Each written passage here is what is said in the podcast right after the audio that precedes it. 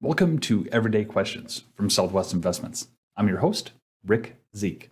In today's episode, we're going to talk a little bit about how much savings you need to have. We get this question all the time as far as how much money do I need to have in savings? Well, the answer is twofold. And the first thing you need to do is to identify how much your expenses are in a particular month. And we're going to come back to that in just a second. But first, you want to have one to two months of your expenses sitting in your checking account. So that's kind of bypassing your question a little bit as far as how much money do I need to have in savings? Well, we want to have that immediate funds available in your checking account in case something happens. Because you know something is going to happen at 5:05 on a Friday afternoon. You walk up to your car after work and it doesn't start. Okay, so you're needing to have some immediate funds available for you to fix your car. You might need to get it done um, at higher rates or something like that. But basically, you need to get that fixed, or your refrigerator craps out. You'll want to be able to spend the money and get that taken care of right away. That's why we recommend one to two months worth of expenses in your checking account to take care of those kind of immediate needs. Now, secondly, we're recommending two to four months worth of those expenses set aside in your savings account.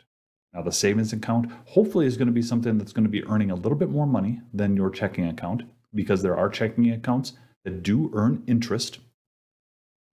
But in your savings account, you do need to be conscious of the fact that sometimes that money does not transfer very fast into your checking account. It might take, it might be very, very quick depending upon the bank that you use. However, there are many types of savings account there, savings accounts out there nowadays. For instance, online, you can get sometimes typically a little bit better rate. When you get that better rate, sometimes that means that it's being invested in a money market account. And so it takes a couple days to sell to give you the cash that you need that then is sent to your bank account. It might take three to four days to get that money. So those are the kind of things that you need to be thinking about when you're choosing the bank that's going to have your savings account. So not only do you need to figure out how much do you need to have, two to four months worth of expenses in your savings account, but then where you're going to have it and how quickly that money gets sent to your bank account for you to use right away. All right. I had said that I'm going to come back to the question of what is considered an expense. So when you are determining your budget for the month, your budget is going to be all of the things that you want to spend money on. And that includes your gym membership, your car payment, your house payment, your uh, utilities payments, uh, how much you're spending at Starbucks, all those kind of things. You're developing a budget of all the different expenses that you want to spend things on. But if something were to happen to you that you might lose your job or you have to uh, take time away from your job to care for uh, care for a parent or something like that, you're going to probably minimize the kind of things that uh, that you're going to spend money on. For instance, if you lose your job, you might not be stopping every morning at the Starbucks on your way to work to get that coffee. Now, okay, someone might explain that I need that caffeine in the morning to operate. Okay, that's that could be considered a need. But in this case, what we're trying to identify is the true needs for yourself uh, in this expense line item.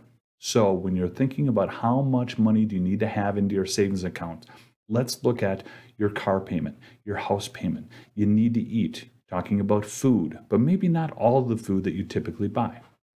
So, those are the things that you want to identify as expenses. Have two to four months worth of those types of expenses in your savings account and one to two months worth of those kind of expenses in your checking account. So, in total, we're talking about three to six months worth of expenses that you're going to set aside to be able to use in an emergency sort of situation. So that's what we have right now. Thank you for joining us. We appreciate you coming by, and we look forward to seeing you next time around. If you have any questions or if you want to leave us a comment, stop on by to our website. We'd love to hear from you. And if you're on Facebook, go to our page and give us a like. Thanks so much. See you next time around. Bye.